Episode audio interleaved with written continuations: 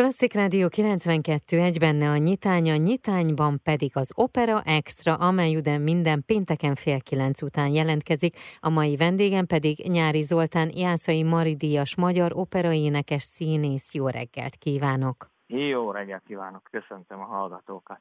November 12-től látható István a Király rockopera szimfonikus opera változata Gyöngyösi Levente átiratában az Erkel Színházban. Biztos vagyok benne egyébként, ha bárki meghallja ezt az István a Király rockoperát, fel tudja idézni a dalokat, fel tud idézni nagyon-nagyon-nagyon sok mindent, de hogy, hogy milyen ez opera változatban, arra én nagyon kíváncsi vagyok. Fú, hát meglehetősen furcsa nekünk is. Mi is ugye a 84-es, aztán 84-ben volt bemutatva a Királydomban a darab, és hát mi is azon nőttünk föl. Tehát, hogy ez volt az a korszak, amikor ha valami lázadást akartunk énekelni, vagy lázadót akartunk énekelni, akkor folyamatosan ezt énekeltük. És igazából furcsa nekünk a frazeálás az egész, ugye a nagyon bennünk van azért, ahogy akkor énekelték, azok a motivumok, és azok, az, az a szövegszerűség. Úgyhogy eléggé küzdelmes átalakítani kicsit legátóvá, belkántóvá az egészet de miközben megőrzi a darab azért azt a fajta szövegszerűségét is, ami hát alapvetése szerintem ennek a műnek. Igen, ugye összesen 8 alkalommal lesz majd látható, november 12-e és 20-a között, és amiért veled beszélgetek, ez még nem derült ki, de most elárulom, hogy ugye új beállóként csöppentél te bele ebbe a darabba István cím szerepében.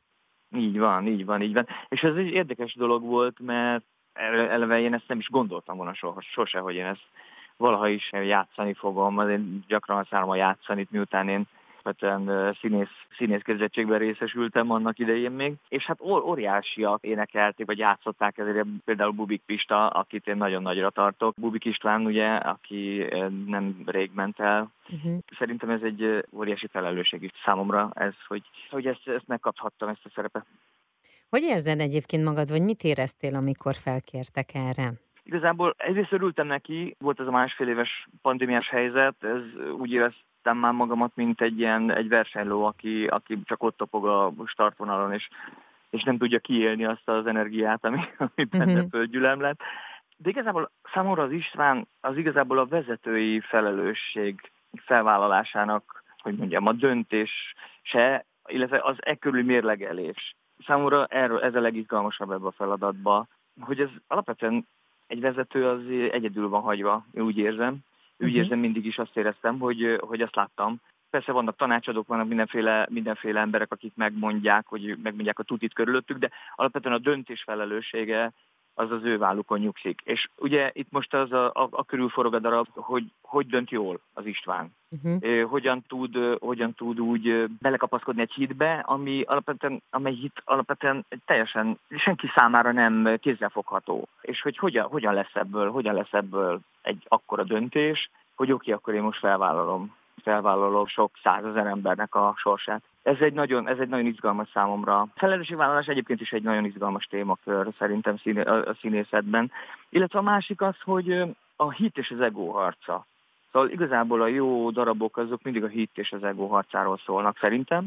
E, amit ez a darab megpendít, az szintén ez, ez a témakör is. Van mit benne játszani, azt gondolom. Ugye a rendező Szinetár Miklós. A tanár úrral még nem találkoztam, most egyelőre még a játékmesterrel Tóth Erikával dolgozunk. Értem azt, amik, amik az alapkoncepció, amiket elmondott Erika, hogy hát a tanár úr mit szeretne látni. Hamarosan fogunk találkozni, hamarosan látjuk egymást egyébként a tanár úrral is. Más alkotó vagy szereplő, akiket botorság lenne kihagyni. Uh-huh. Nagyon örülök neki egyébként, hogy Keselyá Gergővel dolgozunk, mert gyakorlatilag így az életem folyamán eléggé egy visszatérő karmester. Tulajdonképpen az első operámat is, amikor a, amit a, a Hoffman mesét, amit Szolnokon csináltunk, ezt is Selmeci Gyuri mellett ő dirigálta. Gyakorlatilag az opera, a magyar opera életben ő így vissza, visszatér nekem, és abszolút megbízom benne, meg, meg továbbra is abszolút egymásnak dolgozunk, tehát egymás keze alá úgymond, úgyhogy ennek nagyon-nagyon örülök.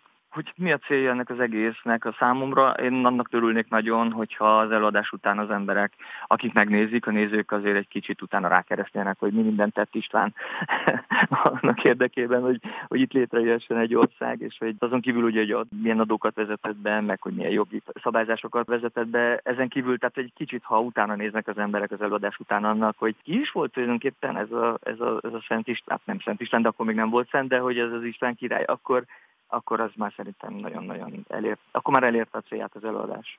Én remélem, hogy így lesz egyébként, és hogy mindenkinek elnyeri a tetszését, hogy eddig ugye hallhatták rockoperaként, most pedig szimfonikus opera változatban fogják hallani. Igen, izgalmas lesz, az biztos, izgalmas lesz. Nagyon köszönöm. Én is nagyon köszönöm. Az elmúlt percekben Nyári Zoltánt hallhatták, Jászai Maridíjas magyar operaénekes színész, akivel az István a Király című rockoperáról beszélgettünk, amely az Erkel Színházban szimfonikus változatban Gyöngyösi Levente átiratában fog megszólalni.